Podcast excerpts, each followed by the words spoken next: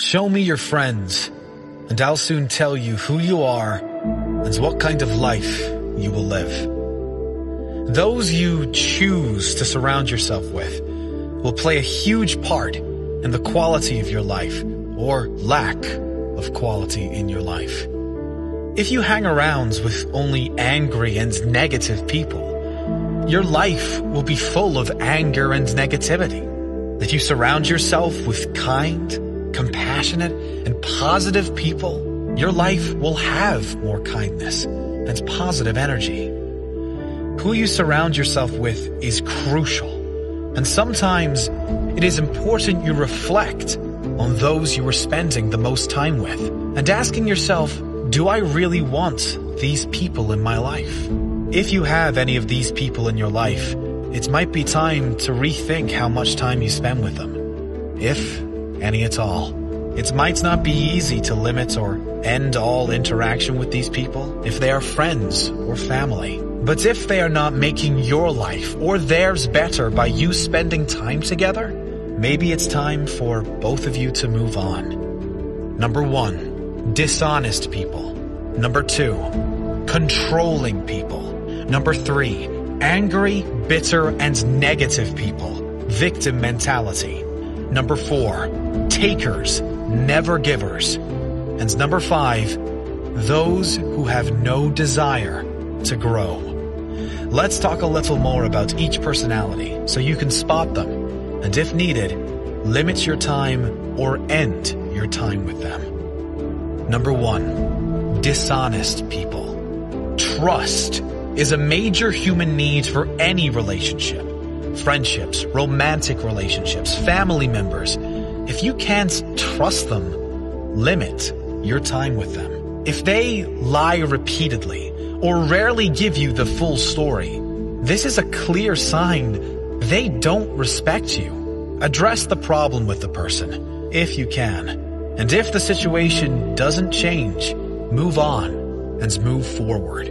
Don't respond with hate or revenge in mind. Just move on. Take the high road and let them play out their dishonesty elsewhere. Remember, if something feels off, it is most likely off. Number two, controlling people. Freedom is a basic human need we all share. And when we feel like another human is controlling us or trying to, it is very uncomfortable and unnatural. When you limit or end your time with these kinds of people, it will feel like a weight has been lifted off your back. That heavy burden you carry around being under someone else's command is life draining. Follow your heart. You know those who are right for you. Number three, angry, bitter, and negative people. It goes without saying that your life would be better without angry, bitter, and negative people in it, but you must be able to spot these people. Sometimes their behavior is more subtle than you might think. Constantly judging others, always blaming and living in the victim role, regularly getting into arguments with others, complaining, always finding the negative in any situation. These kind of behaviors are not good for you if you want to live a true, happy, fulfilled life.